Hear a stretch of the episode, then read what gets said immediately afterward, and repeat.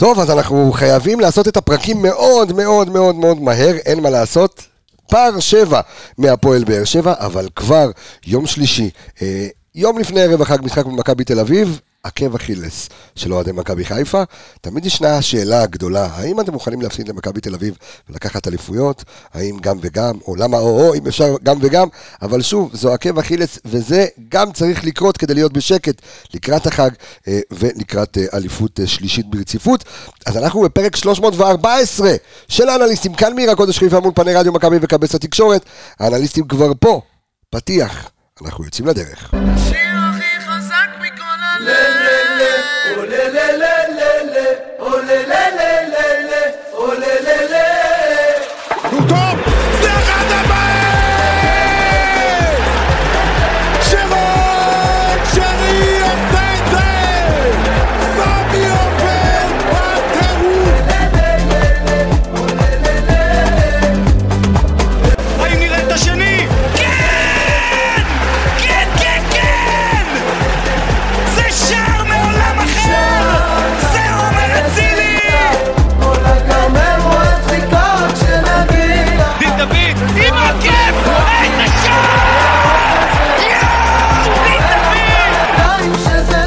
היי, אז הנה אנחנו חזרנו אליכם כמובן בעוד פרק, ושנחזור יהיה פרק משולב, כי יש גם מכבי נתניה בשבת. בקיצור, יש מלא מלא מלא מלא מלא תוכן ומלא מלא מה לעשות. שלום לאנליסטים שלי, שלום לך אור אמיגה בבוקר. אמיגה, מה קורה?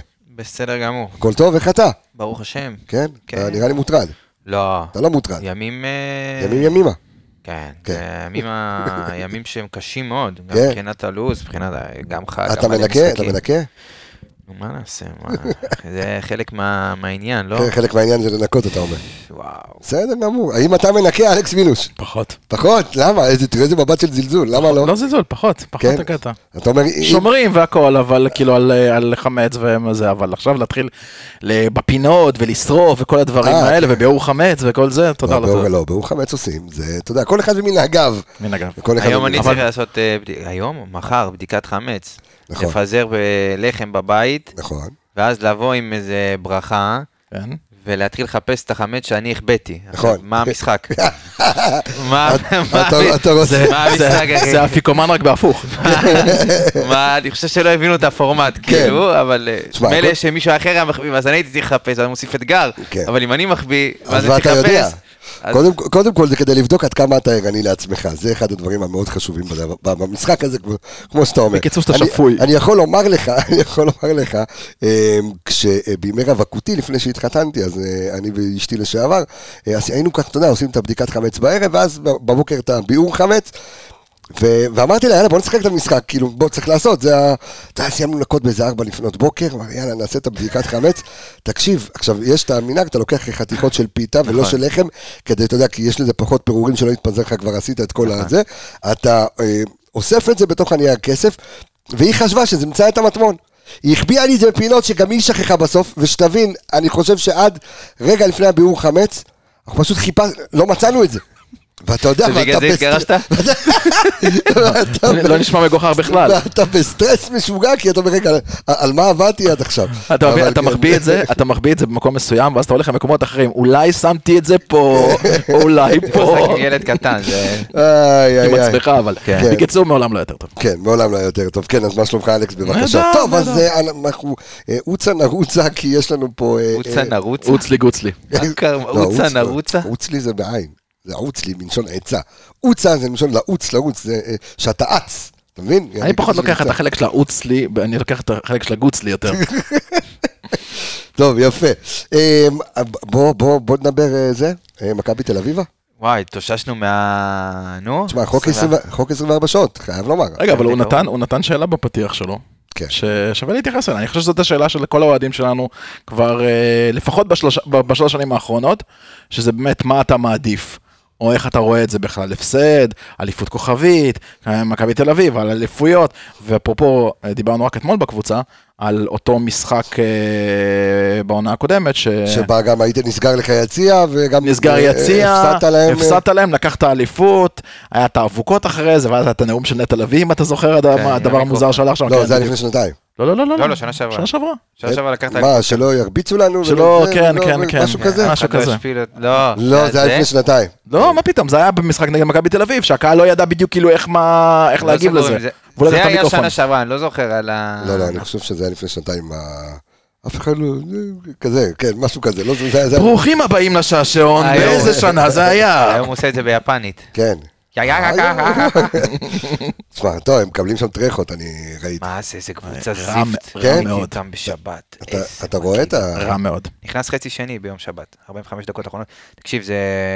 אגב, זה כיף, אתה יודע, משחקים בשבת, בדרך כלל באיזה שבע שמונה בבוקר.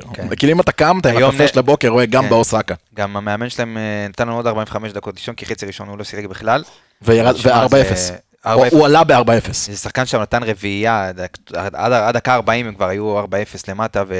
זאת אומרת, זו קבוצה בלי עתיד, בלי תקווה, בלי חלום, גם בזה. אני אומר לך, קודם כל, הם ממש ממש בתחתית, ולדעתי רק קבוצה אחת יורדת שם, ואני, שוב, אני לא מאחל, לא אישית להיקשל, אבל אני חושב שאם הם ירדו ליגה, אז זה בכלל, אתה יודע, ישפר את הסיכויים שלו, אלא אם כן פתאום הוא יעשה איזו עונה טובה, וירצו אותו הגדולות שם, אבל...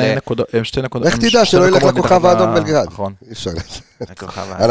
אנחנו עסוקים בספקולציות. אני רוצה רגע לחזור, אבל באמת ככה לדיון, כי זה היה כיף כמו שעשינו פרק, אתה יודע, בפרק הכנה לפועל באר שבע, עשינו ככה קצת עברור עם ברק בחר, אז בואו נעשה ככה דיון שהוא מאוד מעניין את המאזינים שלנו, דיון שהוא קצת מחוץ לכדורגל, אנחנו מבטיח לכם לחזור לכדורגל ולמספרים ולכל מה שאתם אוהבים, אבל באמת בואו נדבר רגע על הדיון הזה, האם אתה מקבל בשלוות נפש, כי אני כן, בסדר, אני אומר את דעתי, אני חושב שגם אם הפסדת למכבי תל אביב, בסדר, והשאלה, ניצחת פעם אחת, הפסדת פעם אחת, גם אם הפסדת למכבי תל אביב, ואתה לוקח בסוף אליפות, זה ריצה, אתה יודע, זה ריצה למחקים ארוכים, לא קרה כלום. זאת אומרת, העניין הזה של להפסיד להם וזה, וזה כאילו, נהיה אישיו, שלא יודע, אני, אני לא במשחק הזה. שמה, כמובן שאני מעדיף לנצח אותם בכל, בכל מפגש, אבל גם אם לא, ואני עדיין לוקח אליפות בסוף העונה, אז זה מה זה לא מעניין, להפך, אתה יודע מה, אני מסתכל על זה בנקודת מבט של, בוא נת, תחשוב על ה, עליהם רגע, שהם מנצחים אותך כל כך הרבה פעמים בעונה, זה תסכול. והם לא יכולים לקחת לך אליפות. אז אני, באמת זה לא מעניין אותי, כי אם אני עכשיו, טוב שהזכרתם לי, שלפני שנתיים שלקחנו אליפות, לא ניצחנו את מכבי תל אביב, מי זוכר את זה עכשיו? או שנה שעברה, אבל בסוף סיימנו, עשינו קמפיין. לא ניצחת שנה שעברה. זה לא, כאילו, אתה יודע, אף אחד לא זוכר את זה באמת, כי בסוף, שאתה מניף את הצלחת, לא רשום עליה, כמו שאלכס אמר, כוכבית מתחת, ולא ניצחו את מכבי תל אביב. אז מה, אז לא ניצחנו את ריינה השנה, זה גם יהיה אליפות עם כוכבית? טוב, אהבתי את זה. יפה. שלך. קודם כל, ברק בחר ידוע בזה שאת האליפויות שלו הוא לא לוקח מול הקבוצות הגדולות. למעט באר שבע שמתחרה... בעונה השנייה הוא ניצח שלוש מארבע את מכבי תל אביב. נכון, אבל בעונה הראשונה ובעונה השלישית. הוא כן, היה לו בעיה שם במצ'אפים. יפה, וגם אצלנו, גם אצלנו, בעונה הראשונה שלא ניצחנו מכבי תל אביב, בעונה השנייה שהיה לך מאזן פשוט פה שוויוני מולם עם ההפסדים. תראה, יש לך עדיין הזדמנות לעשות גם שלוש מארבע על מכבי תל אביב השנה, יש לך עוד אופציה כזו. כן, נשארו לך עוד שני משחקים, אבל אתה לא תעשה שלוש. אני אגיד לך איך אני רואה את זה, זה הכל זווית מצד האוהדים שלנו, מצד האוהדים שלהם. הם מתנחמים בעובדה הזאת שאנחנו לא ניצחנו אותם בעונות אליפות. אנחנו כבר איפשהו עברנו את הדבר הזה, זאת אומרת, העשר שנים של ההיעדר אליפויות, ברגע שלקחנו את האליפות הראשונה, כל הדברים כבר הופכים להיות הרבה יותר שוליים. תפסיד פה, תפסיד פה, ריינה לצורך המקס, זה נקודה מעולה שהעלית. אף אחד לא באמת לא יעלה את זה, כי ריינה היא לא כביכול המתמודדת הטבעית שלך בצמרת. אבל מצד המדעים שלנו, אני חושב שיותר ויותר ההפסדים הופכים, המשקל הסגולי של אותו הפסד למכבי תל אביב הופך לפחות רלוונטי. העיקר שאתה מוביל. עכשיו, בוא. בוא נגיד שהמתמודדת העיקרית שלך לתואר, ניצחת אותה כמה פעמים. מי? באר שבע? מי? לא מכיר. בובה של לילה. אה, אוקיי. אני רק אומר שאתה תראה, שוב, אני לא חלילה מנבא הפסד, אבל אתה תראה שאם המשחק הזה ייגמר בניצחון של מכבי תל אביב, שעל פניו, אם אתה מסתכל שנייה על המאזן, ועל המאזן שלו בבלומפילד, זה מה שאמור, במרכאות, אני אומר, במרכאות אמור להיות. זה יקרה, זה יקרה, חכה. אף אחד מהאוהדים, אני חושב שמרבית האוהדים שלנו לא ילכו והתמרמרו על ההפסד, זה בעוד האוהדים שלהם יצאו במחולות ויגידו, גם בעונת אליפות שאתם מובילים עלינו בעשר הפרש, עדיין לא ניצחתם אותנו. נקודת, נקודת זווית. בקיצור, של... זה, זה טוב לטרשטוק, לא טוב, אתה יודע... זה, מוש... ל... זה, זה מושלם לטוקבקים ולדברים כאלה. איך אומרים, לנהי בטוויטר וכל מיני כאלה. נ... נ... הנהי שם חזק. בסדר גמור, אתה יודע, מותר להם. זה כמו שיש עוד פודקאסטים שאנשים שאוהדי מכבי חיפה מתעצבנים על פה, מתעצבנים. בוא, בסדר, הכל טוב. זה כמו חושב... ש... כן, טוב, זה כמו ש... דבר אליי, דבר אליי. כי זה באמת... אני מנסה להסתכל על זה באמת בנקודת מבט, כי זה באמת באמת לא הנקודה, כי אתה בסופו של דבר אתה עושה עונה שהיא מטורפת, ואתה בעזרת השם, יכול להיות שאתה בפתחה של אליפות שלישית היסטורית, היסטורית, נכון. וזה אליפות של הרבה יותר מכדורגל טוב. תרשה להוסיף, זה אליפות שלישית היסטורית, זה אליפות בעזרת השם. כן. זה עונה של אליפות בצ'מפיונס ליג שלא קרה. זה עונה עם מונדיאל בחורף, שבחיים לא יקרה, כי פשוט זה לא קורה. מונדיאל בדרך כלל קרה פעם, כן. קרה פשוט ה-שישים בערך. פעם אחת היה מונדיאל בחורף. חוץ מהשנה. יקר. לא, אני חושב ש... לא, לא, תקדמו לי. כל הדברים שאתה אמרת כרגע, הם באמת בגדר היסטורי. עכשיו, תמשיך את הנקודה שלך, כי זה לא... צריך לקחת אליפות. זה בדיוק הנקודה. כי בסופו של דבר, אם תשים לב על כל הדברים שנשארו להתמרמר על זה, באמת הדברים הקטנים האלה, זה דברים שנאמרים מהצד, כי אתה הולך לכיוון של עונה היסטורית, אז מה כבר נשאר להם לדבר? רבותיי, בואו לא נשכח שלפני שש שנים היינו פלייאוף, שש, שבע שנים היית פלייאוף תחתון, אז על מה אתם מתמרמרים? על הפסד למכבי תל אביב? אתה עוד תתגעגע על הימים שהפסדת למכבי תל אביב ולקחת אליפות. אתה תתגעגע עליהם, כי יכול להיות שבעונה הבאה אתה... אתה תחזור להתמרמר על דברים אחרים. לא, אני אומר. אתה אמרת בפתיח, מה אתם מעדיפים? להפסיד למכבי תל אביב ולקחת אליפות, או לנצח למכבי תל אביב ולא לקחת אליפות? בדרך כלל השאלה הזאת נשאלת בחצי. זאת אומרת, בדרך כלל שואלים, האם אתה מעדיף להפסיד למכבי תל אביב ולקחת אליפות? כולם יגידו לך, בוודאי שאני מעדיף לקחת אליפות, ואז אתה אומר להם את השאלה של הצד השני, אתה אומר, רגע, אני לא בטוח.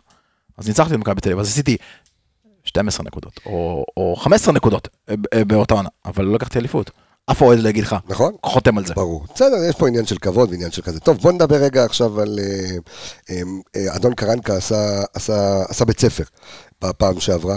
כן. זה היה קשה לצפייה, ישבתי באצטדיון. זה, זה היה קשה, ואני חושב שזה היה הרבה בגלל, אתה יודע, היעלום על אוסקר גלוך, שככה היה שם לרשותו. זה גם הרבה כי אפשרנו את זה. זאת אומרת, מכבי חיפה, אולי למעט כל כמות המשחקים הגדולה שהייתה לנו העונה, הגענו למשחק הזה הכי לא מוכנים שיש. זאת אומרת, זה די ברור ש... מי ש... לפני שקרנקה הגיע למכבי תל אביב, מי שהלך והסתכל על המשחקים שהוא ניהל, על הקבוצות שהוא ניהל, על המערכים שהוא השתמש בהם, ידע פחות או יותר רולת לפתוח. רק שבחר אמר, לא, אני נצר בדרך שלי. ואתה? תשמע, מישהו קרא לו הרי שרון מימר הספרדי, מישהו שבעיקר התמודד על, אתה יודע, על מאבקי ירידה, עזוב אותו, זה ערני יעקובי, לא מדבר, כן, אה, ערני יעקובי, כעוזר מאמן, לא מדבר על שעוזר מאמן, כמאמן ראשי, אבל מה, התכונן למשחק הקודם פיקס, הוציא את, אתה יודע, את הקלפים שלו, את השפנים שלו, ניצח חד משמעית שלוש אפס, איך גורמים לזה לא לקרות הפעם, או האם משהו השתנה בעיתון קרנקה, כי מיד אחרי ההפסד הזה, מכבי תל אביב הלכה לאיבוד. אתה יודע, יש משחקים נגד מכבי תל אביב, שלא משנה מה יקרה או מי יעמוד על הקווים, אתה יודע איך זה ייגמר. זה לא משנה מי יעמוד על הקווים, מה תהיה ההכנה, אתה יודע איך המשחק הזה ייגמר. ובגלל זה אולי לדעתי שווה לשים, עזוב שמכבי תל אביב באמת באו ועשו משחק מטורף נגדנו, ואנחנו גם, אתה יודע, מהצד השני גם סייעת עליהם, והיית באחד המשחקים הכי חלשים שלך בכל התקופה הזאת של האליפויות, אבל שווה לשים את הנקודה, מה קורה למכבי חיפה, עזוב נגד מכבי תל אביב, מה קורה למכבי חיפה כשיוצאת לבלומפילד לשחק נגד מכבי תל אביב, כי בסמי עופר אתה עוד הצלחת לאזן את זה, הצלחת לנצח משחקים גם כשהיית בפיגור, הצלחת לעשות תוצאות טובות נגד מכבי תל אביב, אבל כשאתה יוצא לבלומפילד קורה משהו לשחקנים של מכבי חיפה. ובמשחק האחרון גם לצוות. שמע, אני חושב שהנקודה הזאת ממשחק למשחק, אתה יודע, אם בהתחלה, אני זוכר שכשהגעתי לפודקאסט, דיברנו על מכבי תל אביב וזה, ואז אמרנו, אולי זה מנטלי, אולי זה לא מנטלי, ואנחנו עדיין מדברים על אותו נושא. זה מנטלי. אנחנו לא, הדיון לא השתנה. הדיון הוא עדיין אותה נקודה, האם זה מנטלי, האם זה לא. אז כנראה שאם שלוש שנים עברו, או עשר שנים עברו, ואנחנו לא מצליחים לנצח, כנראה שמקצועית היא לא הבעיה. כי יש לך פה, יש לך פה קבוצה מאוד מאוד טובה. אתה יותר, אתה שלוש שנים פה הקבוצה הכי טובה בישראל. אתה שולט פה ביד רמה על הכדורגל פה בטוטל פוטבול של הרבה מאוד זמן. אומנם השנה פחות, אבל עדיין. ואתה לא מצליח לנצח בבלומפילד. אתה לא מצליח לנצח שם, ומשהו קורה למכבי חיפה, שהיא מגיעה לבלומפילד. יש קצת כמה נתונים פה ש, שלא יוסיפו, אתה יודע, גם לקראת המשחק, אבל תכף ניגע בזה. כן. אבל מכבי חיפה שהיא מגיעה לבלומפילד זה קבוצה אחרת לגמרי. אז אני אקח את זה רגע מהמנטלי למקצועי. קודם כל, מבחינה מנטלית, קח את המשחק האחרון, באמת ההפסד שלנו שם שלוש אפס. ראית ששחקנים מסוימים איבדו, או לצורך המקרה, באמת הגיעו מנטלית לא מוכנים, או המנטליות השפיעה עליהם, וזה בדרך כלל הכוכבים שלנו, זה אצילי ושחקנים כאלה שאמורים לספק, מי הגיע כן מוכן למשחק הזה. סק, למה? כי אין את הרקע, אין את ההיסטוריה, אין את הדברים האלה, הם לא מכירים את המאבק, אין להם את היריבות, הם הגיעו כמה חודשים לפני זה, והם באמת נראו טוב עד שכבר כמות הלחץ וכמות המצבים שמכבי תל אביב הגיעה להם עוד ועוד ועוד ועוד, כבר, אתה יודע, גם הם כבר קרסו. עכשיו אני אקח את זה רגע למקצועי. מכבי תל אביב, לא יפה להגיד את זה, בנויה העונה, לנצח את מכבי חיפה, ולא לנצח כמעט את כל שאר הקבוצות. כי מה שיש למכבי תל אביב מבחינת הכלים ההתקפיים שלה, שיטת המשחק, הסגנון, גם אה, עם איביץ' וגם עם קרנקה, בנוי בדיוק על לנצח אותנו. כל היתרונות שלהם, מה זאת אומרת? כל היתרונות שלהם הולכים על החסרונות שלנו. כל מרכז המגרש והשחקנים שמעקבים נכנסים עוד פנימה למגרש, ויש לי גם אה, משהו נתון על זה לגבי כל הגוורדיה הזאת של קניקובסקי, גייגון ודן ביטון. הם בנויים במצב שבו הם מצופפים לך את מרכז המגרש, הם מבטלים לך את כל הלחץ, הם מבטלים לך את אלי, הם מבטלים לך את פאני, הם מבטלים לך את נטה, ומבטלים לך את שרי, וגם ינסו לעשות זה לדיה סבא, סוגרים לך את האמצע, מבטלים לך גם את האפשרות שלך לפרס גבוה, כי הם יוצאים ממנו מאוד מהר. בלמים, לפחות אחד, אה, האמת שניהם, גם דן ביטון וגם סבורית, שיודעים להניע כדור מאחורה ולא נבלים מלחץ, ויודעים להוציא את הבילד ולשבור את קווי הלחץ שלנו. הם בנויים בדיוק בשביל אתה יודע, לשים זכוכית מגדלת על כל החסרונות שלנו שיש לנו העונה הזאת. בעוד שנגד קבוצות אחרות, זה לא רלוונטי. קבוצות אחרות לא ילחצו אותם. קבוצות אחרות לא ינסו, כאילו, אתה יודע, לשבש להם את המשחק מהמגרש, הם ינסו, שרק להם מתפרצות, והפועל ירושלים, נתניה, כל המשחקים האלה, הכריעו אותם דרך המתפרצות. אגב, אתה אמרת, אחרי מכבי חיפה, אחרי שלוש אפס, המאזן שלהם אחרי זה, שתי ניצחונות, שתי תוצאות תיקו, שתי ניצחונות, שתי הפסדים ושלוש תוצאות תיקו. תשמע, מאזן רע, אמיגה. אגב, לפני הפלייאוף העליון הם שתיים. לא, אין בעיה, אבל אני אומר, אומר כאן אלכס משהו מאוד מעניין, אמיגה, כי כאילו, the glory, המשחק המושלם שלהם היה באמת נגדנו, יום למחרת, יום שבוע, עזב אוסקר גלוך, ואז אתה רואה שבאמת מכבי תל אביב לא מצליחה להתמודד, ניצחו במחזור הקודם את הפועל ירושלים שתיים אפס, לא, אה, עכשיו כן, עכשיו תדבר על הישר, לא, עכשיו הפסידו שתיים אפס, ניצחו את הפועל ירושלים, סליחה, ניצחו שתיים אפס את הפועל ירושלים, ועדיין, אני כן רוצה להבין, איך כל החוזקות שלנו כן יכולות לבוא לידי ביטוי במשחק הזה, כי אתה יודע מה, אני מסתכל על זה, וההרכב שעלה איתו ברק בחר מול הפועל בר שבע, אוקיי? שזה באמת היה, תקרא לזה מופקר באמצע, בסדר? כל הקלפים, ובאמת בר שבע שיחקה יותר טוב, קשה לי להאמין שאתה תעלה שוב עם אבו פאני כשש, אה, בעצם הוא לא יכול כי הוא מורחק, סליחה. לא שומע, אלי כשש. אבל אלי, אבל גם עם דיה, וגם עם שרי, וגם עם אצילי, וגם עם חזיזה, וגם עם פירו, ולהיות יחסית מופקר, אבל בוא נדבר קודם כל על מכבי תל אביב, לפני שאנחנו, אתה יודע, אני רק חייב משפט לגבי הדבר הזה, אנחנו חודש פחות או יותר אומרים, אין סיכוי שברק בחר יעלה ככה במשחקים האלה. ויש סיכוי. אנחנו חודש אומרים את זה. בוא להפוך. ראינו אותו, עכשיו, אני לא קורא לזה מערך מופקר, בגדול הוא החליף שחקן בשחקן, הוא החליף שחקן טיפה יותר הגנתי. לא, אמרתי מופקר באמצע. לא, אבל עדיין, אתה עם אותו... עם אותם, אותה שלישייה באמצע, פשוט לקחת שחקן שהוא עם אוריינטציה יותר גנטית, כמו פאני או כמו ג'אבר, ושמת שם דיה סבא, אז שחקן על שחקן, לא שני, אני מסכים איתך, זה מופקר באמצע. ואנחנו אמרנו את זה, אין מצב שאחרי שהוא עלה נגד ביתר, שהוא יעלה ככה נגד בדרבי, ואז הוא היה ככה בדרבי, ואנו, אין מצב שהוא יעלה ככה נגד אשדוד, ואז ואנו, אין מצב שהוא יעלה ככה נגד באר שבע, והוא פשוט... צוחק עלינו ואומר, הנה, יש מצב. אז כשאתה אומר, אין מצב של לקחת נגד תל אביב, יש מצב. אבל הניצחונות האלה, כאילו ניצחונות ריסקים, קח את אשדוד, זה היה ניצחון על חודו של... כי מה הריסק? תגיד אתה, מה הריסק? אני אומר, והפועל באר שבע, כי אתה יודע, קבוצה שהיא אולי קצת יותר יעילה, תאכל אותך. מה הריסק? רגע, תגיד אתה, מה הריסק? הריסק קורה אחרי שאתה מפקיע ראשון. זה הריסק. אתה מפקיע, אתה מפקיע ראשון, ואז אתה אמור עם המערך המופקר הזה באמצע, לנסות לתחזק את, את, את היתרון. קח את הדרבי לצורך המקרה. קח את הדרבי. אוקיי. עשינו שתיים אפס בשבע דקות? כן. מה, מה קרה מאותו רגע עד סוף המחצית הראשונה?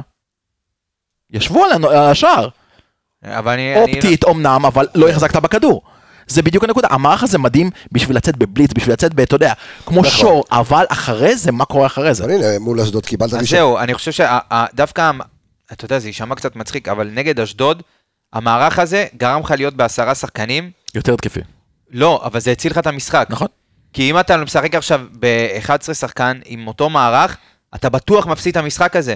זאת אומרת, אתה ראית בדקות הראשונות את אשדוד מתנפלים על פאני כשש, מחלצים את הכדור ועושים פנדלים. נכנסים מול הרחבה. בדיוק, והמערך הזה גרם לך להיות בעשרה שחקנים, אז מצד אחד זה, מה שנקרא, דפק אותך, אבל מצד שני זה גרם לך להרוויח את המשחק, כי שינית קצת מתוך המערך הזה. כן, אבל שוב, אבל יש לך פה גם המון אספקטים של מזל, כי תחשוב שאשדוד עם כל ה-מאתיים אלף בעיטות אל עבר השער היה נכנס, בוא, לא, היית מדבר אחרת לגמרי. הפנדל של כנען, וזהו. נכון. יש פה מזל, אבל יש פה גם אלמנט של, אתה יודע, של חוסן, של קבוצה, וקבוצה שהיא בסופו של דבר, אתה יודע, יש פה כוח הרתעה שאנחנו מדברים עליו הרבה מאוד שנים, והיום משחק נגד מכבי חיפה בסמי עופר, זה כוח הרתעה, גם כשאתה מוביל, גם כשאתה, היא ביתרון של שחקן, ויש לך אחד אפס, ואתה הולך לתת, לקבל פנדל, אתה יכול... אז יופי, אבל הפעם אתה משחק בבלומפילד, עכשיו בוא, תן לי בבקשה את המספרים, איך איתו קרנקה משחק, איך מכבי תל אביב נראית, והאם הוא שם את יהבו מאז עזיבתו של אוסקר גלוך על שחקנים אחרים. אז ככה, תכף אני אגע ככה באיזשהו פילוח מעניין שעשיתי, שזה בעיניי נקודת מפתח של מכבי תל אביב, אבל קרנקה, כשהוא הגיע למכבי תל אביב, אתה יודע, יצא לי להסתכל קצת על ההיסטוריה שלו, וזה לא... זה לא המאמן שאמרתי, טוב, זה, זה מאמן שיבוא וירים את מכבי תל אביב למעלה, כי בסופו של דבר הוא אימן לרוב ב, בקבוצות שהן תחתית, אם זה גרנדה, אם זה אה, בפרמייר ליג, שהוא אימן גם... מידלסבורג. הוא אימן לרוב בקבוצות תחתית, קבוצות שהסגנון שלהם הוא קצת שונה, אה, והוא בא למכבי תל אביב, והוא היה צריך לשנות את, ה, את הדיסקט שלו ואת האני מאמין שלו כמאמן למשהו אחר לגמרי, כי גם החומר השחקנים שהיה לו, לא אפשר לו לשחק את הכדורגל אולי שהוא מאמין בו. והוא שינה. בדיוק. אז אני הסתהלכתי והסתכלתי על כל העונה הזאת של מכבי תל אביב, וחילקתי אותה לשלוש תקופות. אוקיי. נתחיל מזה שהעזיבה של אוסקר גלוך היא אחת העזיבות הכי משמעותיות, לדעתי, של קבוצה, של שחקן את קבוצה. זה מדהים עד כמה התלות בו הייתה בזמן קצר מאוד. חכה שמעת המספרים. אז ככה מאוד משהו מעניין, שאוסקר גלוך החל את קריירת הבוגרים שלו במשחק פלייאוף נגד מכבי חיפה, וסיים אותו במשחק בבלומפילד נגד מכבי חיפה, ויצא לזלצבורג, אבל פילחתי את התקופה, את העונה של מכבי תל אביב לשלוש תקופות שונות. התקופה הראשונה, תחילת העונה, אני מדבר רק על משחקי ליגה, תחילת העונה, תשעה עשר משחקים עם אוסקר. התקופה השנייה, זה אחרי העזיבה של אוסקר גלוך, ועד, ועד הכניסה של דן ביטון להרכב, זה שבעה משחקים, והתקופה השלישית, זה אומנם מתקופה יותר קצרה, אבל היא החזרה של דן ביטון להרכב, השני משחקים האחרונים. אז אם אני מסתכל מבחינת כיבוש שערים, אז מבחינת כיבוש שערים למשחק, הקבוצה של אוסקר גלוך בתקופה הראשונה, ב-תשעה עשר משחקים, היו שווים שתיים נקודה ארבע שערים למשחק. הקבוצה של דן ביטון בשני המשחקים האחרונים, קצת אחריה עם שני שערים, והשבעה משחקים בלי אוסקר ודן ביטון, גול אחד למשחק. יש פה, יש פה גול... אני רוצה רגע לחזק אותך. גלוך, כשגלוך שיחק, ב-שתים עשרה משחקים שגלוך שיחק מעל שישים וחמש דקות, כי היה לו משחקים שהוא שיחק מחצית, והיו משחקים שהוא נכנס כמחליף, כשהוא שיחק מעל שישים וחמש דקות, מכבי תל אביב עם עשרה ניצחונות, שתי תוצאות תיקו, ללא הפסד, מאזן שערים, מוכן? שלושים וארבע ארבע. שלושים וארבע ארבע, כמובן לשערי זכות, ויותר מזה אני אגיד לך, הלחץ שעל החלק הקדמי, של החלק הקדמי שלהם על ההגנה, עלה יותר. ממוצע מסירות מפתח במשחקים של אוסקר גלוך, מעל שמונה מסירות מפתח למשחק. לא, לא, לא, מוצלחות. מוצלחות. עכשיו, אתה יודע לאיפה זה ירד? בתקופה ללא אוסקר גלוך, זה ירד לפחות מארבע. ועם דן ביטון, זה עלה לכיוון חמש, חמש וחצי. אז אני, אז אני אתך את המספרים... אז זאת אומרת, אז זאת אומרת שבעצם דן ביטון הוא, הוא, הוא האוסקר סטייל. תכף אני אגע בדן ביטון, אבל עוד קצת נתוני באמת על ההשוואה. אז מבחינת יצירת מצבים, כמה הקבוצה מגיעה למצבים, אז דווקא פה, אתה יודע, התקופה הזאת של דן ביטון בהרכב, שווה למכבי תל אביב עשרה מצבי הפקעה למשחק, התקופה של אוסקר עם תשעה מצבי הפקעה, והשבעה משחקים בלי שניהם, אתה מדבר על ירידה של שבעה מצבים, לשבעה מצבים במשחק.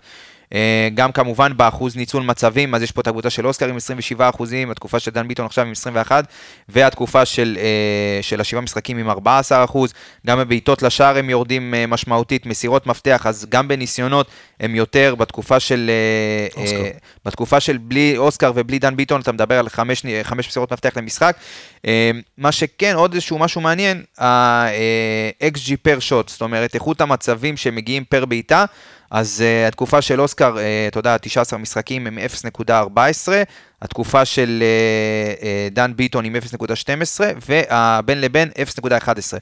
אז יש פה גם ירידה באיכות המצבים, זאת אומרת, אתה יודע, אתה אפשר להכניס לפה את המשוואה, את פרפה, שהוא כן שחקן שמייצר, אבל הוא יותר מייצר בדריבל, פחות שחקן שמייצר במסירה ודברים כאלה, וזה בדיוק הנקודה שבמכבי תל אביב לא השכילו להבין עם הזמן, ואני מניח שידעו שאוסקר גלוך הולך לעזוב. צפו את זה, אי אפשר להשאיר שחקן בקנה מידה כזה בכדורגל הישראלי, ואם לא הבאת השחקן בעמדה הזאת בינואר, יש לך את השחקן הזה על הספסל, פשוט לא האמינו בו. אני לא קטונתי מלדעת מה הסיבות, יש שם כנראה דברים שהם מעבר, אולי מקצועי, אולי לא האמינו, הרבה מאוד דברים, אבל שחקן כמו דן ביטון, ברגע שהוא נכנס להרכב, תכף אני אגע במספרים שלו, כי יש לו מספרים מדהימים, ביחס לדקות שהוא שיחק. אתה יודע מה, אני... אני רוצה אלכס. מה שמכבי תל אביב חשבו, זה שאו קניקובסקי או פרפה יכולים להיכנס למשבצת של אוסקר. זה מה שהם חשבו. הם אמרו, אנחנו מאבדים אותו, יש לנו את שני השחקנים האלה שיכולים לבוא וליצור מהאמצע. זה לא אותו סגנון בכלל. זה לא אותו סגנון, והם לא יכולים ליצור מהאמצע.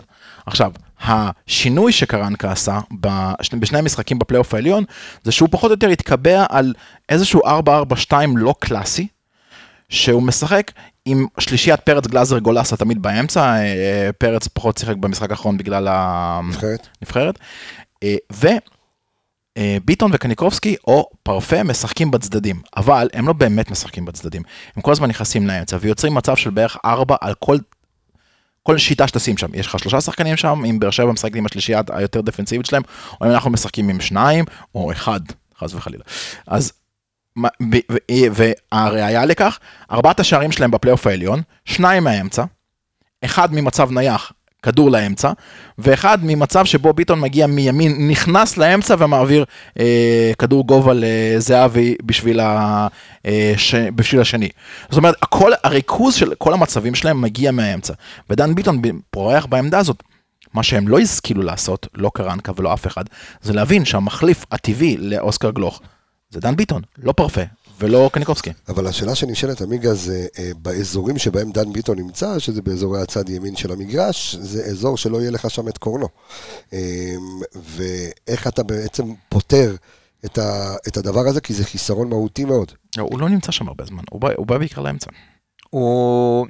זה מאוד מאוד משתנה, כי הם גם לוחצים מדהים, וכשהם לוחצים הם מאוד מאוד מתכווצים לאמצע, וזה מה שגמר אותך במשחק הקודם, אם מישהו זוכר, דיברנו על ה...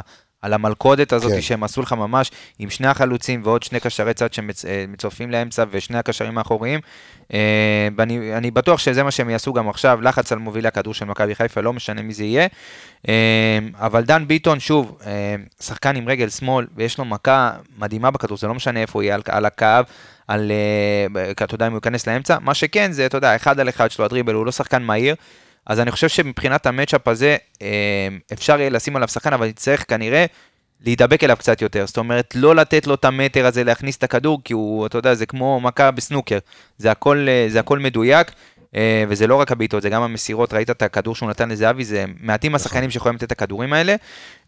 אז כן, מכבי חיפה יצטרכו תכף ניגע, אתה יודע, במכבי, ונראה איך אנחנו מוצאים באמת הפתרון לאחד כמו, אתה יודע, גם החיסרון של קורנו וגם ההצבה של דן ביטון שם, אבל קצת על דן ביטון, סך הכל העונה, יש לו ארבע מאות ושמונה עשרה דקות בליגה. כלום ושום דבר. אז מתוך עשרים ושמונה שחקנים ששותפו העונה בליגה במכבי תל אביב, מקום עשרים ואחד, בכמות דקות. לצורך העניין, לקובס, שחקן קובס, יש לו יותר דקות מדן ביטון בליגה. שכחתי מהשחקן הזה בכלל. אז יש לו יותר דקות בליגה ממנו. סן זוכר. אבל בואו נסתכל רגע על התרומה, ועזוב רגע את הדקות, נסתכל על התרומה שלו פר תשעים דקות. נעשה את זה בהשוואה לפר תשעים. הוא מקום ראשון בקבוצה בבישולים פר משחק, אפס נקודה שישים וחמש בישולים למשחק. מקום חמישי בקבוצה בשערים פר משחק, אפס נקודה ארבעים ושלוש שערים אפס נקודה ארבעים ושלוש, סליחה, מקום ראשון בקבוצה, בקבוצה ביצירת מצבים פר תשעים דקות, שלוש נקודה ארבע מצבים למשחק, מקום ראשון בקבוצה בניסיונות למסירות מפתח, גם בפר תשעים דקות, אחי, אוסקר, סליחה אוסקר, דן ביטון זה, זה חתיכת שחקן, והתקופה הזאת שמכבי תל אביב בשבעה משחקים האלה, פתאום חזרה אחורה, זה הרבה בגלל שיש לך שני חלוצים שהם סקורים ופינישים מטורפים, ולא היה מי שיזין אותם, וראית הירידה גם במצבים, גם באיכות המצבים, והתוצאות גם הגיעו, כי בסופו של דבר, כשהיה בתחילת העונה, כל החלק ההתקיפי, ומכבי תל אביב פירקה פה תלי, חמש, שש, באמת, כל מה שזז הם פירקו, ופשוט לקחת את אוסקר, ולא הצלחת, אתה יודע, גם אם היית מכניס את דן, שחקן, אתה יודע, דן ביטון, בנקודת הזמן ההיא, ו... היית מצליח לפחות, אתה יודע, לא ל... ל, ל הוא לא היה נכנס לעיניים שלו, אבל לא מצליח למזער את הנזק, לא ברמה הזאת, שאתה רואה כל כך הרבה תוצאות בלי, בלי ניצחון, וזה בסופו של דבר על הפער בפסגה. אבל אני כן רוצה, אלכס, אולי קצת נתייחס לעוד נקודות במכבי תל אביב, שיכולות להוות נקודות סיכון. אוקיי, כי בואו נסתכל בו, זה אבי, זה אובייס, אוקיי, אבל בואו נדבר על... על יובנוביץ', כן, נדבר על שני חלוצים, אבל בואו נדבר גם, אתה יודע, יכול להיות על סבורית, סבורית. או, או סבורית, והאמצע של מכבי תל אביב, כי תכף אנחנו נעבור אלינו, ונבין איך אנחנו כן מוצאים את הפתרונות, ומה נקודות החוזקה שלנו, כדי לעבור את המשחק הזה, אתה יודע, לצאת לחג כמו שצריך. בוא נעבור על זה מהר. אז קודם כל סבורית ודן ביטון, אני לא חושב שאגב, דן, ניר ביטון, אני לא חושב שניר ביטון נפטר במשחק הזה. אוקיי. אני חושב שהם יפתחו משהו בסגנון של סבורית עם לוקאסן, זה מה שאני חושב שיקרה.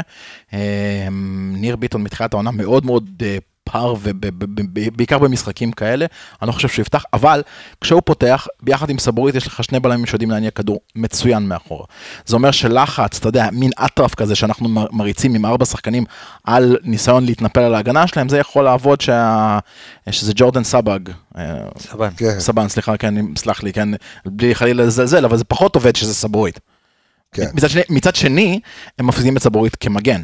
שהוא מאוד מאוד התקפי, והוא, אם אני לא טועה, הוא שני בליגה מבחינת בישולים לעמדת המגן, או ראשון בליגה מגן. מהעמדה שלו, הוא מייצר הרבה מאוד מצבים, בעיקר שהם שיחקו בקו שלוש, הוא היה השמאלי, אז הוא גם היה יוצא הרבה קדימה עם הכדור, וגם הוא היה, בדיוק, והוא גם, אתה יודע, ברסט דיפנס, הוא היה דוחף מאוד מאוד גבוה, הוא עומד הרבה פעמים על ה-שש עשרה של היריבה, והוא שחקן מאוד אינטליגנט, אז אתה יודע, לאחת כמה וכמה, הוא יודע לדחוף את הכדורים, ספרדי, אתה יודע, דור פרץ שמה, ששמה, סתם שאני, סתם שאני חושב על זה, אתה יודע, בסוף, אתה יודע, היה את כל הריב המתוקשר הזה בטוויטר, בין אוהדי מכבי חיפה למכבי תל אביב, על, על, על סבורית, ואני חושב שזה שחקן שיכול להועיל מאוד לנבחרת ישראל. יכול, איך, איך שאני, יכול, פשוט לא עמד, איך, אבל... איך שלא, איך שלא הופכים את זה, שחקן נהדר. יש שחקן מעולה, אבל יש פה דבר אחד מאוד בסיסי, בזמן שכל הנושא הזה של האזרוח עלה, הוא לא עמד בתנאי הסף. עזוב, זה, אתה יודע, בירוקרטיה במדינה. אבל, אבל, אבל, שמה, בהיעדר בירוקרטיה, אני הולך לכיוון החוקי.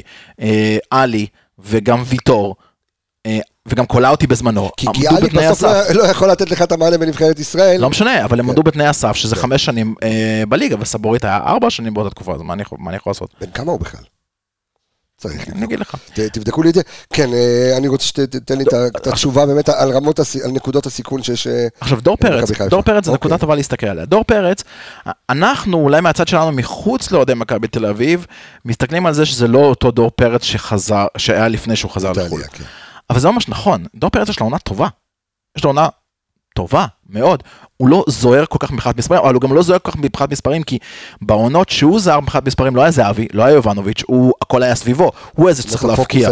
בדיוק, אבל הוא עושה המון עבודה במרכז המגרש, עכשיו עם העיצוב הזה של ה-ארבע ארבע שתיים, הטיפה מוזר שלהם, שהצדדים נכנסים לאמצע, שהוא משחק לצד גולסה, או לצד גלאזר, זה נותן לו עוד פעם את השטחים האלה, ראית אגב נגד נתניה, נגד נתניה, כן, במשחק האחרון שאנחנו שחקנו נגד בר שבע, ראית במשחק נגד נתניה, המון פעמים דור פרץ עושה את מה שאנחנו התרגלנו מדור פרץ, זה לוקח כדור מאזור ה-ארבעים של המגרש שלו, ולכיוון הרחבה.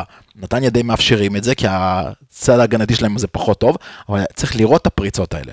ואם אתה עכשיו הולך להשאיר קשר אחד, והוא, והוא זז קדימה איתו, והוא צריך לסגור את הריצה הזאת פנימה שלו, ממש נקרא בהצטרפות בקו שני, ואז דן ביטון או קניקובסקי או פרפי נכנסים לאמצע, אתה במיסמט של שלוש לאחד.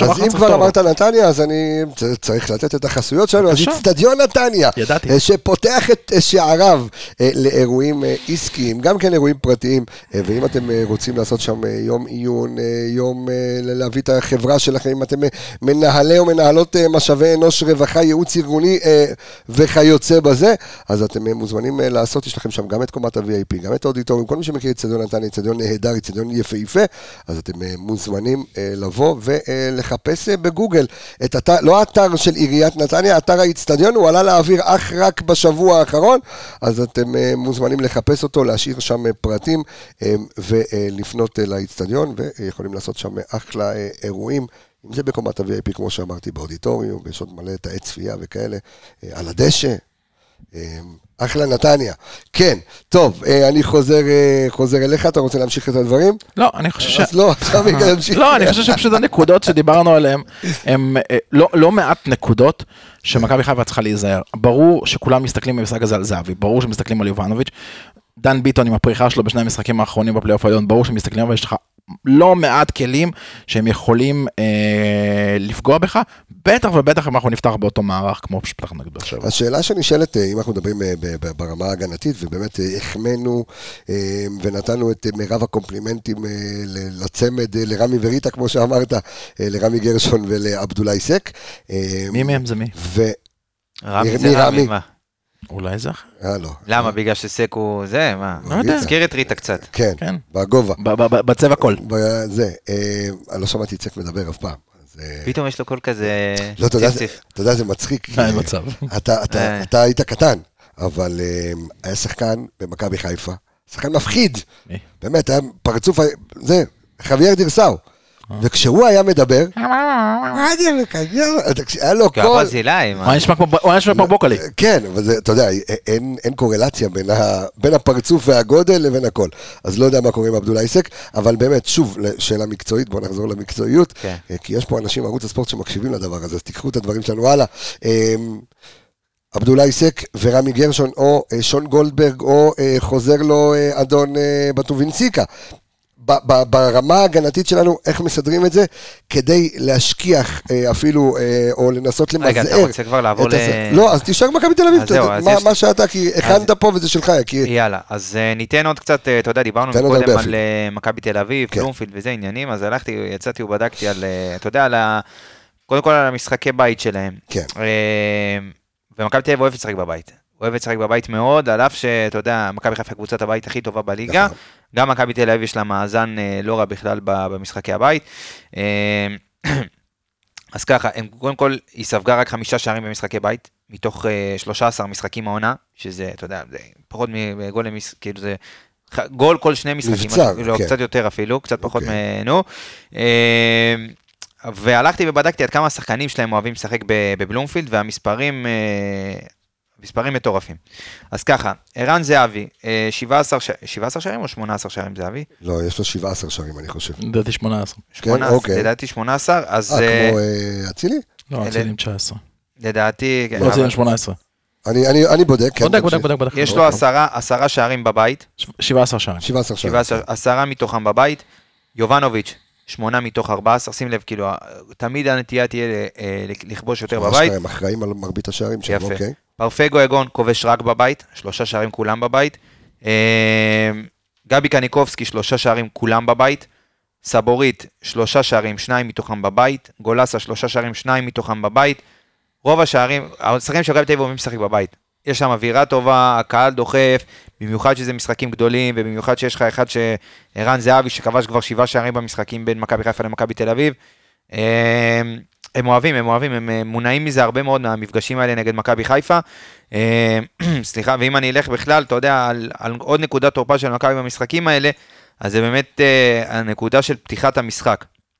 כי תמיד איכשהו אתה מוצא את עצמך בבור מאוד מאוד מהר בבלומפילד. נכון. במשחק האחרון, אמנם הם היו הרבה, חצי, חצי ראשון זה עוד היה די שקול, אבל חצי שני זה היה התפרקות טוטלית, אבל את הגול חטפת יחסית מאוחר, אבל אני הולך שבעה משחקים אחורה. והאדום שהיה לך שם. בדיוק.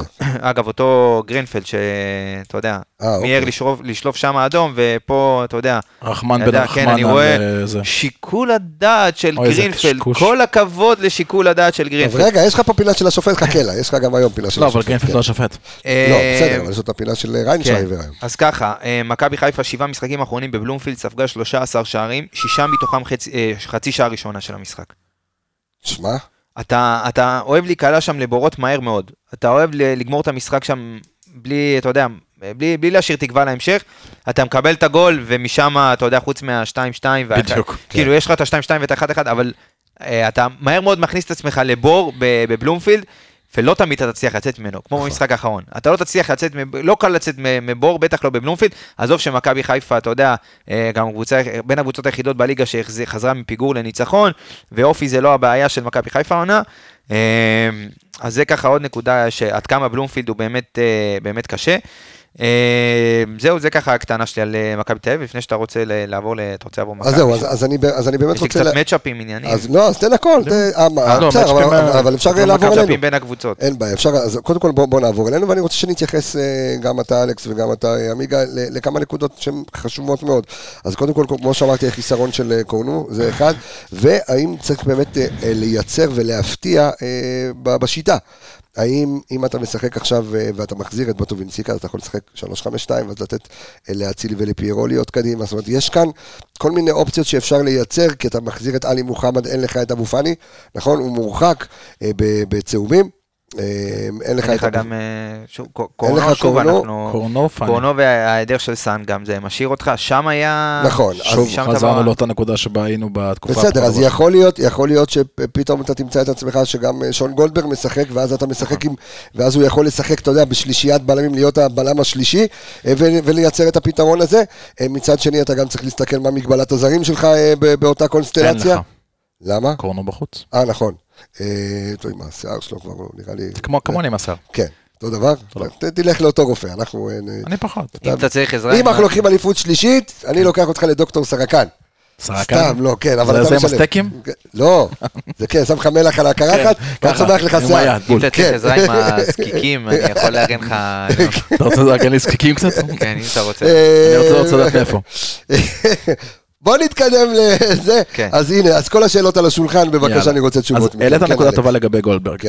אני בדרך כלל, ואמרתי את זה בכמה תוכניות, אני נגד הקומבינות האלה. גולדברג פחות או יותר יכול לשים איקס על הקריירה שלו כמגן, הוא בלם, והוא כנראה... לא, אבל אם אתה בלם שלישי, בשלישיית בלם, אם אתה עדיין בלם. רגע. אוקיי. אני אומר, כל הניסיונות לשים אותו כמגן, באיזושהי קונסטלציה, פחות עובדים. אבל... בגלל שחסך את קורנו, ועל הקו של קורנו משחק דן ביטון, פחות או יותר, הוא משחק על הימין, ודן ביטון נכנס מאוד לאמצע, דווקא שון במקרה הספציפי הזה, יכול להיות מאוד מאוד רלוונטי, כי כשהוא נכנס איתו לאמצע, הוא פחות או יותר נכנס לאזורים הטבעיים שלו, הוא נכנס לאזורי מרכז ההגנה, שם לצד שני החבר'ה ככה לצידו, סק ודילן, אוקיי. לידם הוא נראה כמו... כן, אוקיי. אני לא אזכיר את המים הזה, וספציפית במקרה הזה, זה דווקא כן משהו שיכול לעבוד. אוקיי. השאלה הנשאלת פה, זה מה קורה בצד השני? כי סונגרן, שמגיע אחרי משחק מטורף נגד בר שבע, צריך עכשיו להתמודד עם מי שלא יהיה שם, בין אם זה יהיה פרפה, אם הוא יחלים או קניקובסקי, שגם הם שואפים להיכנס לאמצע, ואז אתה יוצר סוג של סבך באמצע. אתה יוצר דילן, סק, שון, סונגרן, ומהצד שלהם זהבי, יובנוביץ', דן ביטון, קניקובסקי, פרפה, וגם פרץ שמצטרף מאחורה. מה הבעיה? הבעיה בסבכים כאלה זה שכדור טועה יכול בקלות ליפול. מפוגע ברגע ששחקן כדור... זה... מתוך הבלגן הזה, בדרך כלל שחקנים יצירתיים, הם אלה ש... ולא חסר לך שמה, ולא חסר. לדבר על שני החלוצים אל יובנוביץ' וזהבי. אז מבחינת סגירה הגנתית, דווקא שון בעמדת המגן, לצד דילן וסק, יכול להיות פתרון נהדר. לא תהיה לך בעיה של פיזיות, של סק ודילן מול יובנוביץ' וזהבי, בוודאות לא. אוקיי. וזה שוב חוזר ונופל על סונגרן. איך הוא, מה שנקרא מהוויקסייד, מהצד החלש שם של מכבי תל אביב, כי יכול, יכול לסגור את המשחק הזה, ואז כשכל האמצע שלך, אפרופו אנחנו תמיד מזכירים את פפ כדוגמה, שהוא דוחף גם את כל הכלים לאמצע, אתה גם יכול לצאת מהר. כן, להל ספייס.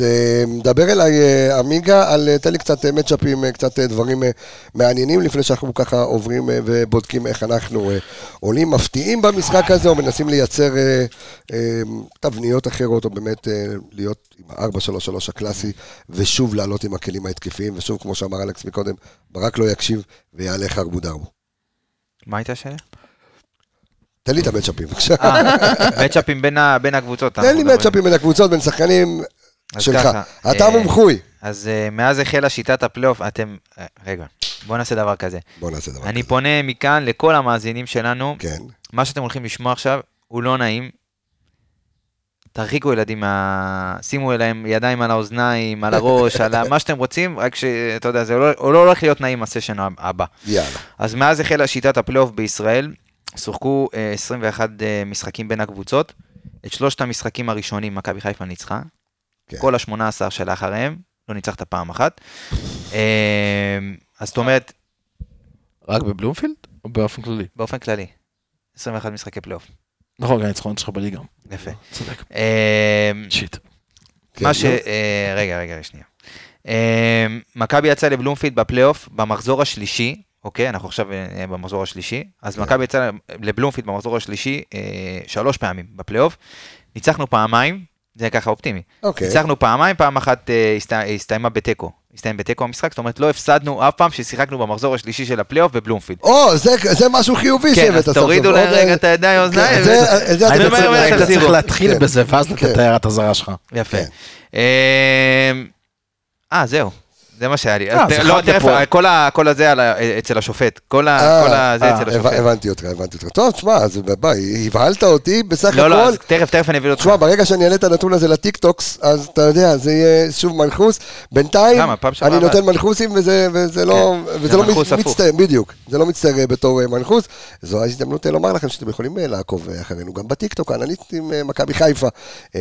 שבא לך, הייתי בטוח שיגיד, זה הזמן לעקוב אחרינו בפינת המנחוס או משהו כזה. היה לנו פעם, לא? נכון, נכון. היה לנו מלא. איך קראו לזה? נכון, נכון, נכון. הייתה לנו פעם. זה היה שייך לך הדבר הזה, הפינת המנחוס. מכשפה, כי אז, אתה יודע, הוא הדביק חצי מהקבוצה בקורונה. אה, נכון, יאללה, עברו ימים. היו ימים. אבל גם, לא רק זה, אבל גם דפקתי את מכבי תל אביב, כי אמרתי באחת התוכניות שהם בלוף, וברגע שיהיה להם טקו אחד, הכל יתחיל להידרדר משם, וזה ככה קרה בדיוק. כן, לא, אבל זה, אתה...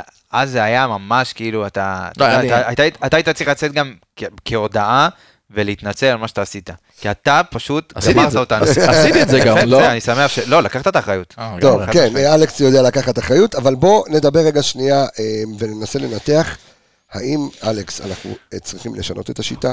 האם אנחנו צריכים להיות, לעבות יותר את מרכז הקישור שלנו בשחקנים שהם דפנסיביים, ולוותר על אחד מ, בוא נגיד, מהרביעייה שמשחקת כדור לרגל, שזה אומר אצילי, חזיזה, דיה סבא ושרי. כן, אתה תשמח שאני אגיד לך מי השחקן שאני חושב לוותר עליו. פירו, אין בעיה. לא, פתאום. אני אגיד לך מי עכשיו מי הוא. זה דיה סבא? לא, אצילי. לא, חזיזה דווקא. באמת? וואלה, אוקיי. טוב, אז דבר אליי, אני רוצה לשמוע את משנתך בבקשה. אז קודם כל, אני חושב שזה יהיה, קודם כל בשונה ממשחקים אחרים, שפתחנו עם המערך הזה של קשר אחורי אחד, גם היו, היה לך עוד דברים מתערבים, היה לך פציעות, היה לך מורחקים, חסרים. למרות שאני מסתכל על קשר אחורי אחד, אוקיי, ויש הבדל גדול בין אבו פאני לאלי מוחמד. בדיוק. כי אלי מוחמד הרבה יותר נייד בתור שש. נכון, אבל הוא גם הרבה פחות מניע את ההתקפה מאחורה.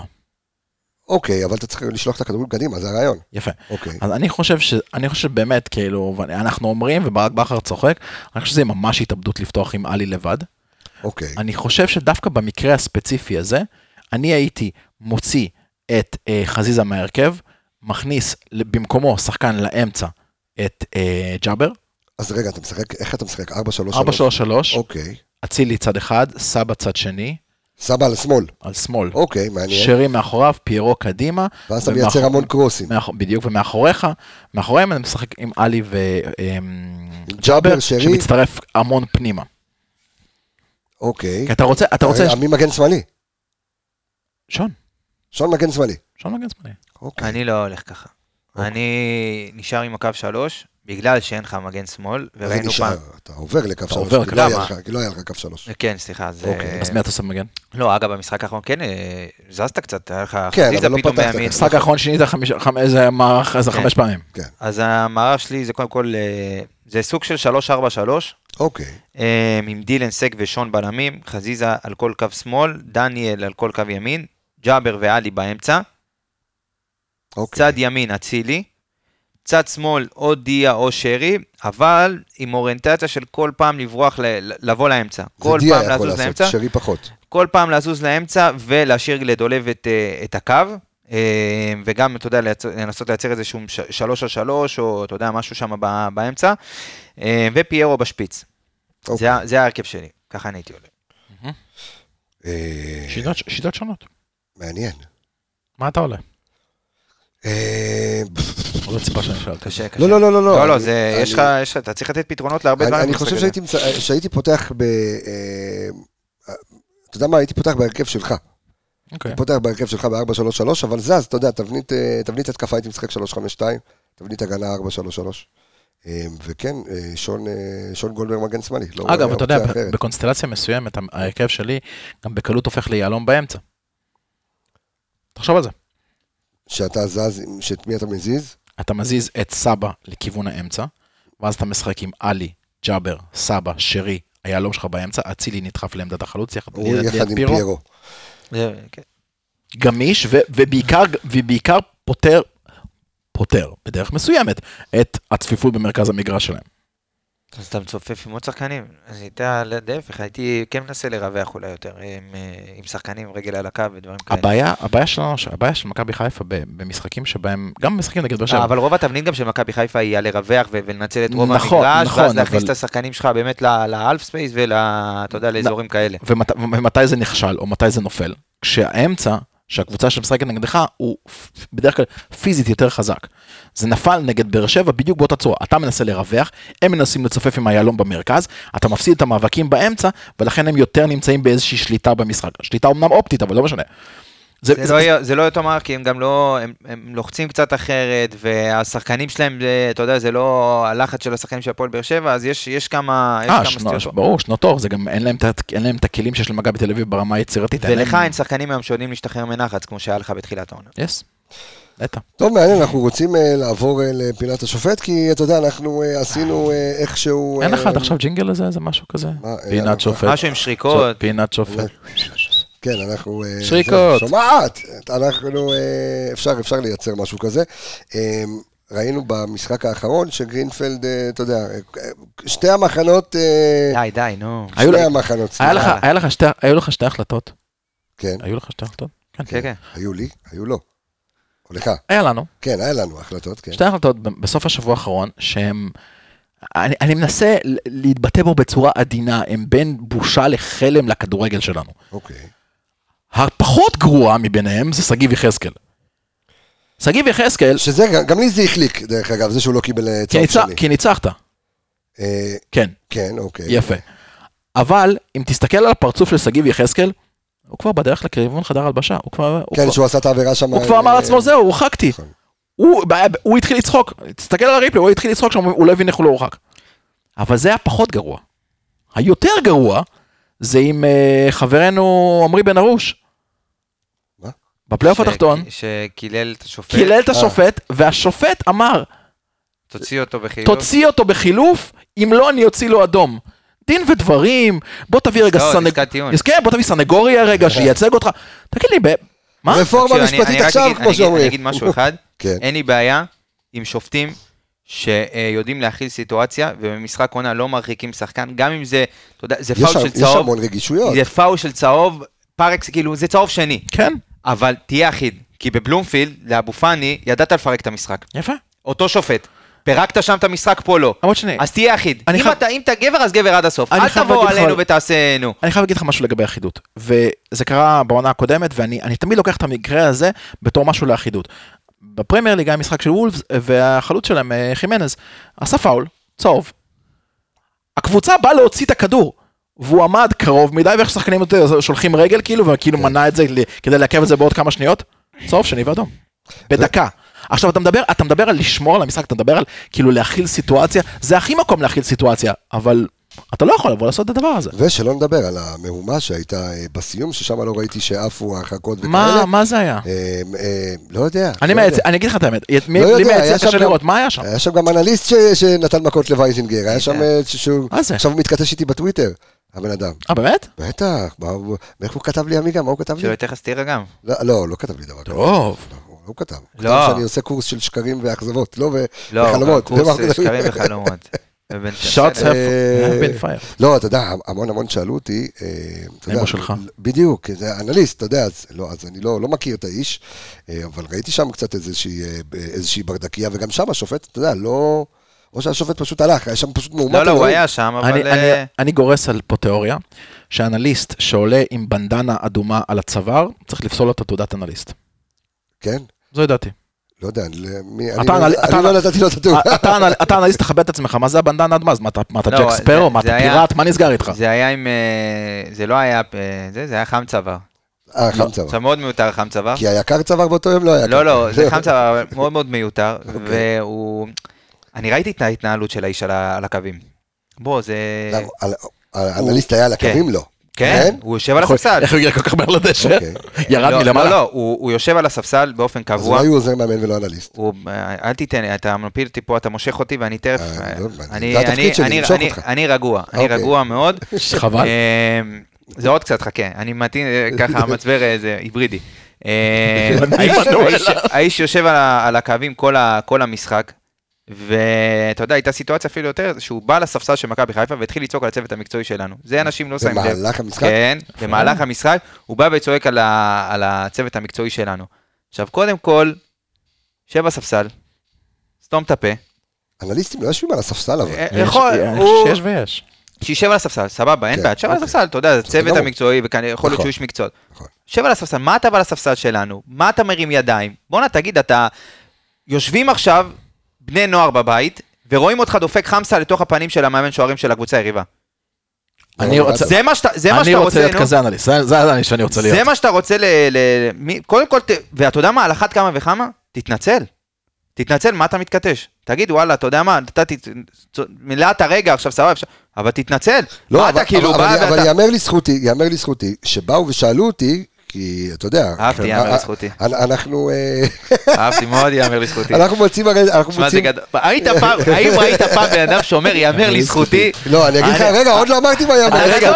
אתה גדול. אני פעם אמרתי, אני פעם אמרתי, תקן אותי אם אני צודק. הבן אדם אמר יאמר לזכותי פה, נו. רגע, עדיין לא אמרתי מה יאמר לזכותי.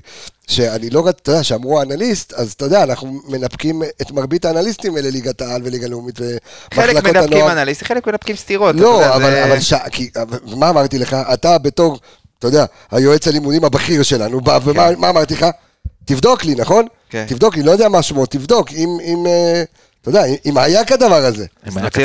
ולא היה כדבר הזה. תעודת התנצלות. תשמע, באופן כללי, אני חייב להגיד, אתה יודע, מדברים עליו ספציפית, אני חייב להגיד כל ההתנאות. לא, לא, נדבר עליו, עוד פעם. לא, נדבר כל ההתנאות של באר שבע, גם הנאום של ברדה אחרי זה מול השופט, ובריירו, שמכל השחקנים אתה הולך לכיוון שיבוטה, שבכלל לא היה חלק אקטיבי במשחק.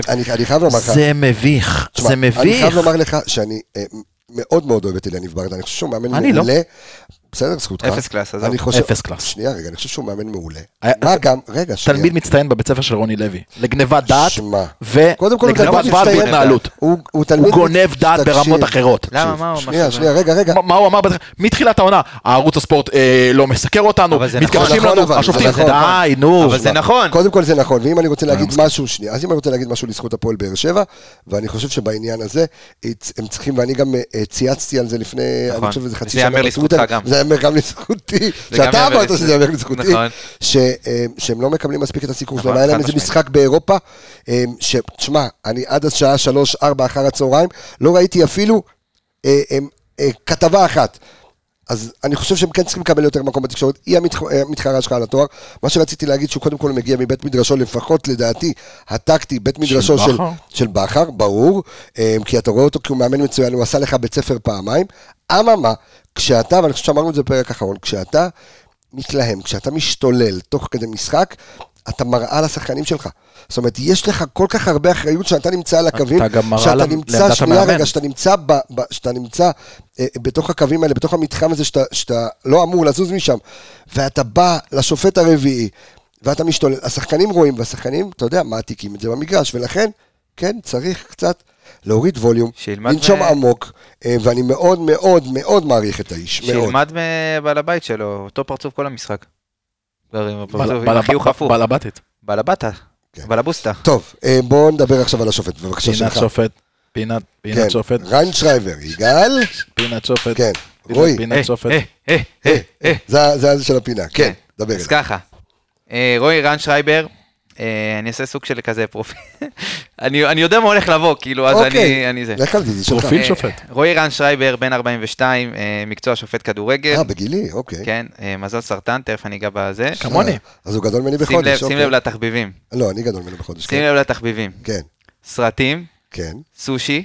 כן. סודוק ובינוני עד קשה. כן. ולשפוט את מכבי תל אביב בבית. וואו. כן, כן. זה אחד התחביבים. כן, כן. אוקיי. סודוק ובינוני עד קשה, אחרי לקחת את זה פה מאיזשהו מערכון במקרה, או שהוא אמר, זה סודוק ובינוני עד קשה. מי אמר? תן לו, תשחרר אותו כבר, נו. לא, לא. הוא לא אמר, אני מניחה שהוא יודע שהם באמת התחביבים שלו, אלכס, מה יהיה איתך? תן לו, זה הגג. טלפון, אולי הרמת לטלפון. אגב, אני רק אתחיל ואומר שכל הדברים שאני הולך להגיד, זה כביכול ולכאורה, ויש לי סוללת עורכי דין שהולכים לייצג אותי, כי האיש הזה תובע סדרתי, כאילו הוא תבע... אתה תחת המטריה המשפטית של הפודקאסט, הקבסה ייצג אותך. הוא תבע פעם מועד שלכלך עליו. היה איזה אוהד שעלה ברדיו ואמר שהוא צריך לשבת בכלא, ורן שרייבר שמה שהוא עושה זה גובל בכלא. אז תיזהר בדבריך. לא, רק תשכח בסוף הפרק להיפרד ממנו, כי לא נשמע ממנו יותר. תבוא לכלא שטה, נעשה ביחד... ביקורי התייחדות. נעשה. שחרר אותי בערבות קבסה. אני אערב לך. אני אקח קרית של פנדה ל... זה אפר זזו. יפה. הם צריכים לתת לי את האחוזי ההנחה, ואז אנחנו ניתן את הפרסומת של פנדה. יפה, אז ככה. רועי רן שרייבר שפט את מכבי תל אביב בבלומפילד שנים עשר משחקים. מכבי תל אביב מעולם לא הפסידה כשרועי רן שרייבר שפט אותה בבלומפילד. עשרה משחקים מתוכם, זאת אומרת, המאזן הוא עשרה משחקים שהם ניצחו ושתי תוצאות תיקו. אוקיי. יתרה מכך. כן. בבהתאם לזאת. כן. מאזן השערים במשחקים האלה הוא עשרים ותשע ארבע צהוב. יואו! ב-שנים עשר משחקים. יואו! רואי. החלטות, החלטות, החלטות קריטיות במשחקים האלה? אה? היו זה החלטות קריטיות במשחקים האלה? אלכס, תעזוב אותי. תן לו את הפינה שלו. שפט את מכבי חיפה, כן? שפט את מכבי חיפה בפלי אוף בשמונה משחקים. כן. כל החמישה משחקים שהוא שפט את מכבי חיפה בפלי אוף, הסתיימו בהפסד. אתה מבין, על זה הוא לא נתן הערת אזהרה. הוא שפט את מכבי שמונה משחקי פלי אוף, כל החמישה ראשונים, הפסדת. ושלושת האחרים? שנייה. לאחר מכן הגיעו שתי תוצאות תיקו. כן. אחד מהם יזכר לעוד שנים רבות, המנגה, שאפילו אמא שלו לא יודעת איפה הוא עכשיו. כן, וואו, יד שמונה. כן, והמשחק האחרון והיחיד ששפט את מכבי בפלי אוף, לא, סליחה, הניצחון היחיד שלו, שהוא שפט את מכבי, זה היה שתיים אפס, בבלומפילד, על הפועל תל אביב. בפלי אוף, אצילי וחזיזה שערים, שם גם, אתה זוכר, שצרפתי הורחק, וישבנו למעלה, פה לקחנו את האליפות. נכון. את מכבי תל אביב, רן שרייבר שפט שמונה משחקי פלי אוף. כן. שישה מתוכם הם ניצחו, היה להם הפסד וטקו, והטקו היה במשחק האחרון נגד מכבי חיפה, אחת אחת, אם מישהו זוכר. וההפסד היה בחוץ, לא בבית. לא יודע. אתה אמרת שכל הפלי אוף... אז כן, נו, אז נו. אז ככל הנראה. חכה, רגע, מה? רן שרייבר שפט את מכבי חיפה בחוץ, עשרים משחקים. כן. מתוכם מכבי חיפה ניצחה, שישה משחקים בסך הכל. רואי. רואי. רגע, לסיום, קצת על מזל סרטן. כן. הסרטנים, ככה ידע כי הסרטנים ידועים... אני רוצה לדעת אם זה מדויק, אני סרטן. הסרטנים ידועים כאנשים מופנמים יחסית. מאוד. רגשיים ומאוד משפחתיים, הם נוסטלגיים ואוהבי מסורת והיסטוריה, והם זקוקים לביטחון רגשי רב. אז קודם כל, רואי, אם אתה שומע אותנו, אני רוצה להגיד לך שאתה שופט מעולה. אנחנו כאן מאוד אוהבים אותך, ושמענו שאתה חובב נוסטלגיה, אז אני רוצה להזכיר לך, את הפעם ההיא שלא קרתה אף פעם, שמכבי תל אביב הפסידו ששפט אותם בבלומפילד. יאללה. רגע, אני חושב שהגיע הזמן לשנות את זה, ואתה האיש הנכון למשימה, רועי. ואגב, בדקתי בגימטריה מה זה רועי. אוקיי. כן, כן, יצאתי. רגע, אני אגיד לך מהר, רש זה מאתיים, וו זה שש, עין זה שבעים, יוד זה עשר, שמונים. כן, מהר תעשה לי את זה? אז ככה, הערכים ששווים לרועי רן שרייבר בגימטריה. עד זה. כן. שים לב, זה מה זה בזבוז זמן מוגזם? אני לא צוחק. נו. שים לב, אני מסכימה לך. אוקיי. בא לך עליי בו וכך. אוקיי. ובן ואבא גזור. אתה רוצה לעבור תוצאות? דרב דה מייק. טוב, אמיגה, זה קטע לפנתיאון. זה קטע של יותר מדי זמן פנוי. כן. אני חייב למצוא תעסוקה. אני יכול למצוא כמה ספרים. אני אמליץ לך בדיוק מה לעשות. ספרים אני לא קורא. סדרות? אח שלי. סדרות אני לא רואה. אני רואה כדורגל, בעיקר. סדרות על כדורגל? תשמע. ראיתי הרבה. אמיגה. אנחנו, אני אמצא לך מה לעשות, יש לנו עוד הרבה קורסים לפתוח, אז אם אתה צריך זמן פנוי. בבקשה, מה שאנחנו נעשה כרגע, זה תוצאות עם הימורים. לא, אמיגה צריך בסיום. אני יודע. אני אתחיל, אני אתחיל. אני אקח את התוצאה האחרונה שלך שאמרת על באר שבע, זה הולך להיות שוב קשוח מאוד, שתיים שתיים בבלומפילד. שתיים שתיים, קשה מאוד. אין לי לב לדברים האלה. כן. שלך, אלכס. לא מפסידים. אוקיי. אחד אפס מכבי חיפה. אחד אפס מכבי חיפה. צחיק אותך? כן. רגע, לפני שאתה אומר, אם אני צודק. אז כל הכבוד לך, יש לה כוח, מה זה? שים... כוח, אז הלוואי ותמצא את האפיקומן. כן, זה יאמר לזכותך. זה שאני הכבאתי? כן, כן. זה יאמר לזכותך. כן, אמיגה. אני לא אופטימי בכלל. כן. אני גם לא אופטימי, שלא לך טעויות. בואו נקווה לעבוד לטובה של אשדוד מול הפועל בר שבע. כן. כן, כי אתה תצטרך את זה, כי אתה לא רק שאתה לא מנצח, אתה גם מפסיד. כן. שתיים, שלוש ומעלה. אוי ואבוי לי. אוי. טוב, זה הזוז שלך. טוב, אני מקווה שאנחנו בהזדמנות זו. אני רוצה, אה לא, בעצם אנחנו נצטרך לעשות פרק סיכום, אה זה להיחכה עם החג שמח למאזינים שלנו, אז אני רוצה להגיד תודה רבה לכל המאזינים והצופים שלנו, ולהזכיר לכם שאתם יכולים לצפות בנו ביוטיוב, ואנחנו נמצאים בכל מקום, באינסטגרם, בטיקטוק, ביוטיוב, טינדר, במבלר. מה זה במבלר? לא מכיר. זה שאלה, נו. לא מכיר? לא, זה משהו אחר. אני רוצה להגיד תודה רבה לכל הצופים, לכל המאזינים שלנו, אני רוצה להגיד לך, אור אמיגה, תודה רבה לך, אלכס מילוש, תודה רבה. חברים, אנחנו נקווה לטוב, ואנחנו נשתמע בסוף המשחק של מול מכבי תל אביב. שלכם אחלה שבוע בינתיים, ביי ביי, להתראות.